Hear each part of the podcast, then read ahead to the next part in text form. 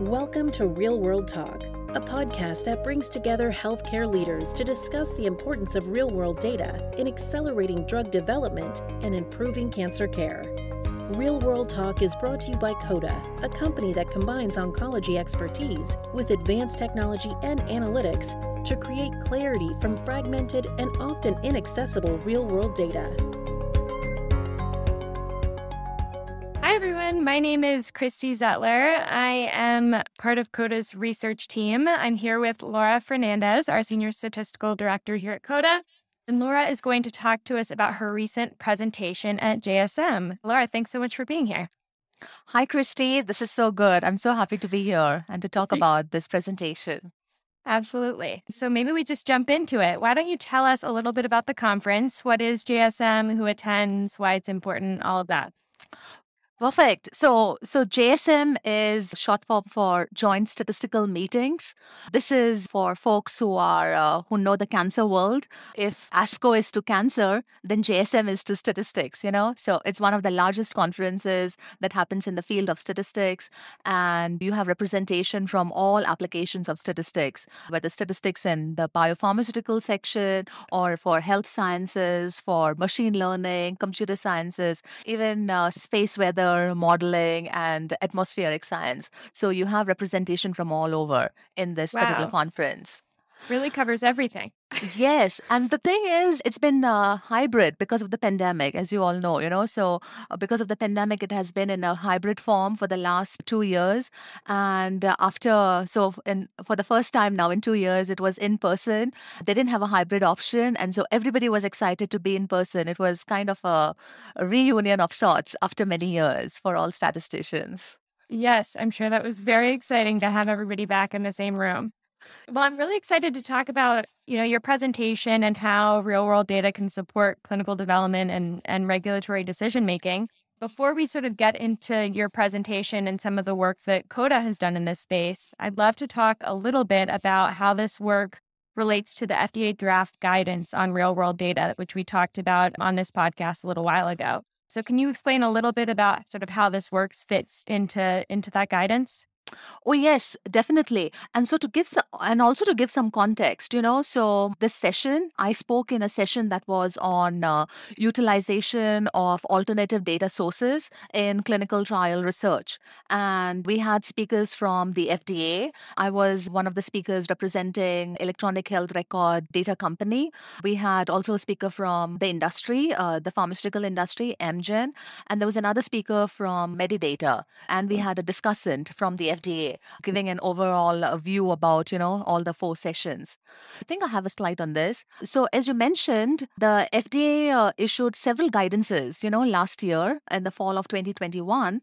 And there was one specific guidance that was released in September on specifically on electronic health records and how you could use electronic health records for a clinical submission to the FDA. It covered different aspects, but three main aspects that it covered were what is the relevance of the data source, what were the different study elements that the data captures, and how do you assure that you have appropriate quality control checks in your database. So because the FDA has so much of interest, you know, in seeing real-world data applications being submitted as part of a clinical trial, it has been issuing these guidances also to fulfill its 21 Century Cures Act requirement. And so here we have one of the guidances that's most pertainable to the work that we do here at COTA.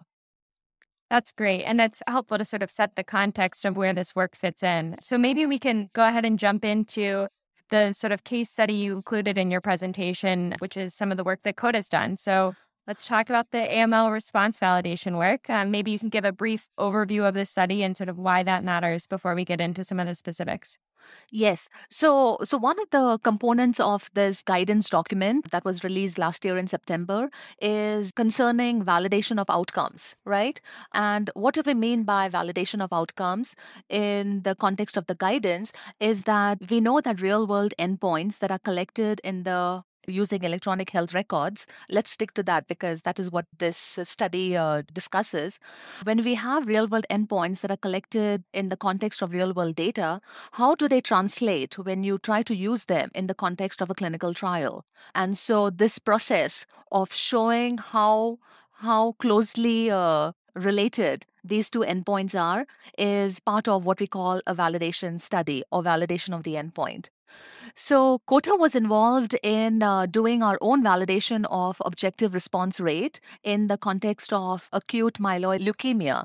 And the results of these were actually presented at another major conference, the electronic hematology conference that was held in Austria earlier this year. I walked through the results of this validation study and I put it into the context of using real-world data and an endpoint that is routinely collected in clinical trials.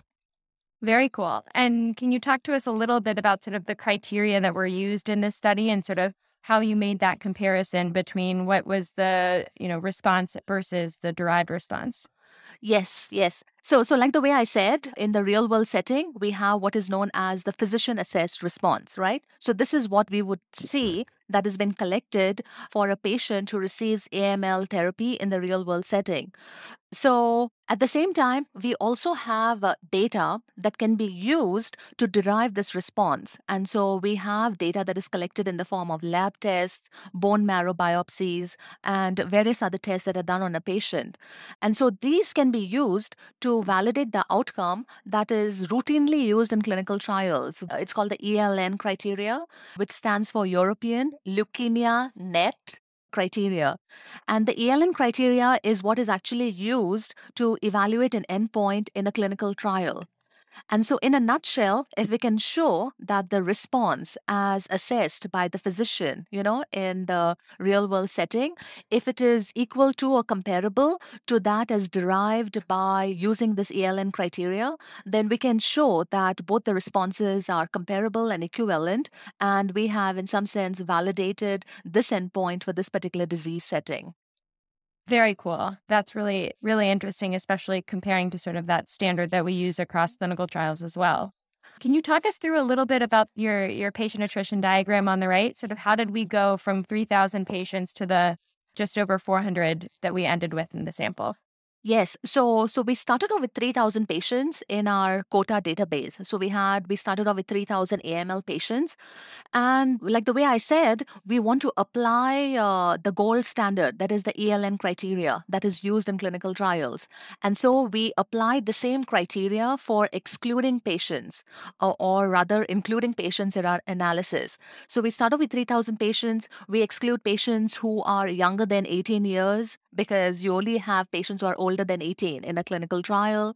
Sure. We then excluded patients who do not have repeat lab measurements because, as you might understand, you need to know what was the lab value at baseline and you need a subsequent lab assessment at a future point in time, typically 28 days later, so that you can see if there is a change, in response for the patient.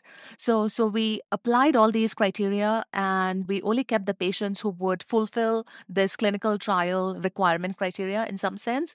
And we came up with this patient population of, I believe it was in this particular instance, 879 patients. Mm-hmm. So of these 879 patients who were qualified to be in the study, we then came up with 435 patients who actually could be evaluated as per the ELN criteria. And so for this, we had to have the patients have bone marrow tests, ANC tests, and platelet values. So we required all these three different lab tests to be present to derive the ELN criteria. And so we came up with the patient population of 435 who had this derivable ELN patient population. Of this 435, we see that 350 patients were actually having a response as per this criteria. And a response is anything that is a partial response or greater. So you might have a partial response or a CRI, that is complete response with incomplete recovery, or CR, which is a complete response, So any of these categories are contained in this response category. Great. And then what did we find? What did we conclude after working through all of this with that final subset? Yes. So once again, our big question is the response, right, as derived by applying this ELN criteria, is it equal to or comparable to that as reported by the physician, the treating physician in the real world? And we had very good promising results, actually, based on our analysis. So in this 350 patients who had a response, the agreement between physician-assessed response and the derived response was 65%, 65.1%, which means that every time a physician said it was a CR, we had derived CR in our data set. So the agreement in that regard or concordance was 65%. It might seem that 65% is low, but like the way I said, the endpoint in question is objective response rate or ORR. You know, ORR is the primary endpoint that is typically used in clinical trials. And ORR is the sum of patients who had a partial response or greater. So when we look at all the patients who had PR or higher, partial response or higher, we see that the ORR in this derivable patient population was 80.5%. as compared to 79% as reported by the physician. So this is a very high degree of concordance in showing that both the endpoints are similar. That's amazing. Very exciting, I'm sure, to see the sort of comparability across the physician-derived or the physician-assessed and derived responses. And then if you can talk us through sort of that diagram on the right there. What exactly is this thank you diagram telling us about that comparability? Yes, even at the conference, there were many who came up and told me that this was a very cool picture, and they asked me what it was called. Yes. So, it's called different things. It's called a Sankey diagram or an alluvial plot, and thanks to R, shout out to people using R. This is made using RGG plot.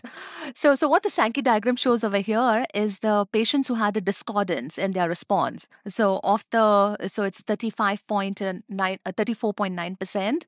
And what it shows is the patients who had a CR as calculated using the derived ELN criteria, where do they fall as reported by the physician? And what we see is most of the patients who had a CR were classified as CRI, or they were classified as MLFS or a partial response. So the majority of them actually are moved to the CRI category. And the reason why we see this is that to derive these responses, like the way I mentioned earlier, you require a different number of lab tests, and so you require two different lab tests. You require the complete blood count panel, and we also require the bone marrow cellularity test to be present.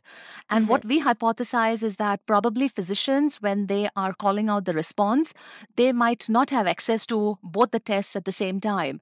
And so there might be a little bit of misclassification in that regard in terms of what kind of response it is. But like the way I also mentioned earlier, where if you're looking at ORR as a primary endpoint, they all get classified as responders anyways, and we have a high overall concordance of 79% versus 80% in the ORR estimate.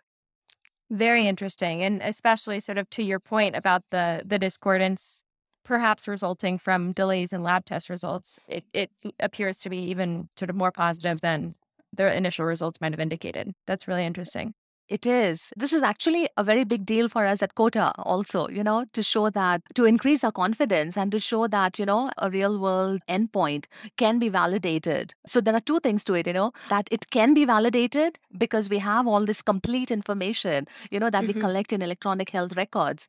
And also to show that it is similar, in this case, it's almost equal, so which is very good news for our company as a whole. Great news. Very good news. Well, just to wrap up, let's talk a little bit about bias. Of course, we're conscious in sort of any research using real-world data to consider and account for different types of bias where that's possible. But I'm hoping that you can sort of talk through some of the main types of bias that we see in real-world data and how that may compare to bias that we see in randomized controlled trials and how we think about that sort of similarly or differently. Yes, so typically we hear about bias when we are trying to use real world data in the context of, say, an external control arm, right? And we try to use an external control arm in a clinical trial for various reasons, especially in oncology, where we have very few patients to conduct a large randomized clinical trial. So what we Mhm. see are small single arm trials with no comparator arm to figure out what is the actual benefit from receiving this new therapy, as compared to the current standard of care. And so, in those instances, we try to do what we call an external control arm. And in the process of using this external control arm, we often have this feedback that, oh, there are so many biases that creep Mhm. in when we use this external control arm. Some of the common biases that are mentioned are selection bias. And we say that external control arm patients might be selected from a particular demographic, or they might be selected from a particular region, or they might be selected from a particular institute, right? But as a clinical trialist who has actually seen clinical trial data in several different drug approvals, I can say that a similar selection bias occurs in clinical trials. And I have several published articles also where we have spoken about disparities in clinical trials, where we see that there is underrepresentation of certain demographic patient populations in clinical trials. And certain clinical trials are conducted in certain institutes, and you do not have access to the general patient population. You also have the same regional biases in clinical trials, where a majority of the patient population might be enrolled outside of the US, and you might not really have adequate representation in the US. So such biases of selection and regional biases and operational biases. So the operational bias is a third one that is often listed, in the sense that there might be differences by hospital type, right? But one can argue that a similar operational bias could also happen in a clinical trial.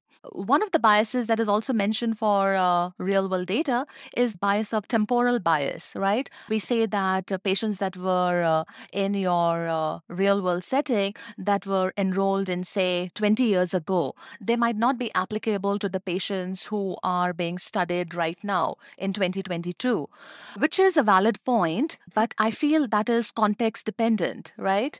If the standard of care has not changed, say in the example of brain cancer, glioblastoma, we've not had any new therapies. And so the standard of care has been the same in this particular cancer type. So in that particular instance, temporal bias might not be such a big issue. But in the Mhm. case of lung cancer, where we have seen a lot of new therapies in terms of immunotherapies or targeted therapies in the last 5 or Sure. 6 years, yes, in that particular instance, temporal bias does exist, right? Mhm. And a clinical trial would help in showing comparability to the current standard of care. But we have ways to circumvent that bias in a real world setting. All that you have to do is use a proper cutoff for the year, right? Mhm. You do not have to go 20 years back. You can just limit your patient population to the last 5 years or 3 years, if that what is what you want to take into consideration. Some of the other biases that are present in clinical trials, which you might not really see in a real world setting, is the observer bias, right? So Mhm. oftentimes what would happen is you might have two independent radiologists look at the same tumor scan and report two different outcomes. One radiologist might say it's a responder, and the other one might say it's not a responder, might Sure. actually call it a disease progression, right? Mhm. So that, in the case of randomized clinical trials, is taken care of by having a independent central review. So to your question, right? So there are biases that might creep in a randomized clinical trial if it is not well conducted, and if you are not really looking out for these biases. So we often say a robust, well-controlled, well-conducted clinical trial. If you do not have that, then yes, that is also prone to biases. Absolutely. It's a good reminder that in any use of data, we do need to be conscious of and cognizant of how we deal with bias and how we account for it. Absolutely. Yes. Um, The other thing about randomized clinical trials, right? In that context, we say that randomization takes care of baseline confounders, right? And so even that, you can see that there's a problem over there if you have a small clinical trial, you know? If you have a very small clinical trial, you often see imbalances in your basic demographic table, which could lead to slightly incorrect conclusions if you're so very particular about balancing your confounding factors at baseline. Absolutely. It's a great point. Well, yes. Thank you so much for talking through this. This was wonderful. I'm sure everyone at JSM enjoyed it as much as we did. So thank you so much for your time, Laura, and we'll talk again soon. Yes, this was amazing. I'm glad we had this talk, you know, and I hope everybody who did not get a chance to attend JSM gets something out of this. Yes. Agreed. I think they definitely will. Thank you. Thank you so much, Christy. Have a nice day. Thank you for joining us on this episode of Real World Talk. For more episodes and to understand how we can all bring clarity to cancer care using real-world data, please visit us at cotahealthcare.com. We look forward to having you next time on Real World Talk.